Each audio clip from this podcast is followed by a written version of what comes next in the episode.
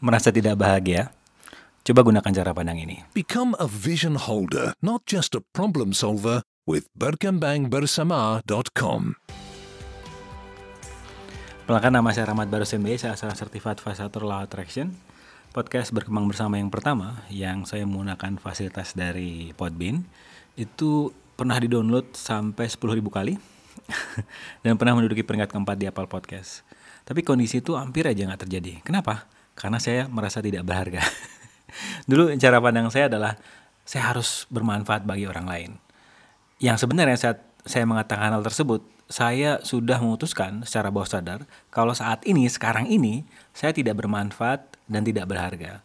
Jadi saya perlu membuktikan sesuatu dalam bentuk karya berupa podcast ini kalau saya itu sebenarnya bermanfaat dan berharga.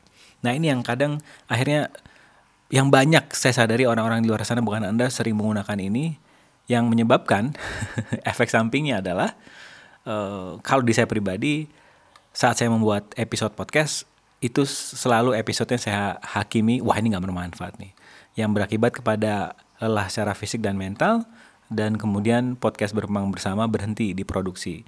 Sekitar tiga bulan itu puasa, tidak menghasilkan apa-apa.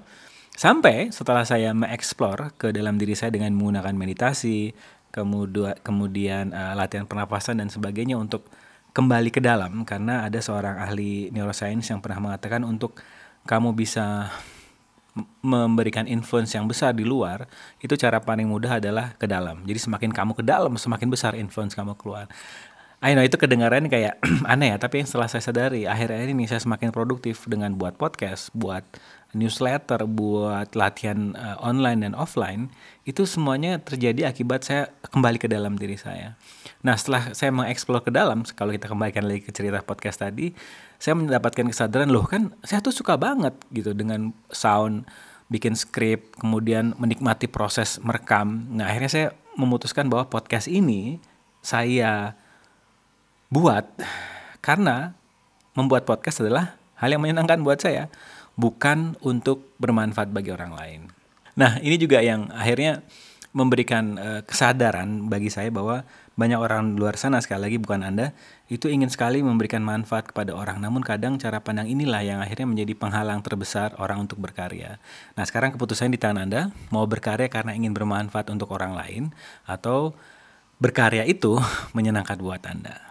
Nah, eh, di bawah ini ada beberapa produk dari Berkembang Bersama, seperti fasilitasi book club Berkembang Bersama, dan uh, kami baru saja melaunching uh, Udemy, online course The Power of Lonely, bagaimana merubah rasa kesepian menjadi energi produktif. Anda bisa masuk ke link di bawah ini, di deskripsi ada karya-karya yang telah berkembang bersama hasilkan seperti TikTok inspirasi satu menit, YouTube berkembang bersama, Spotify berkembang bersama yang sedang Anda dengarkan ini.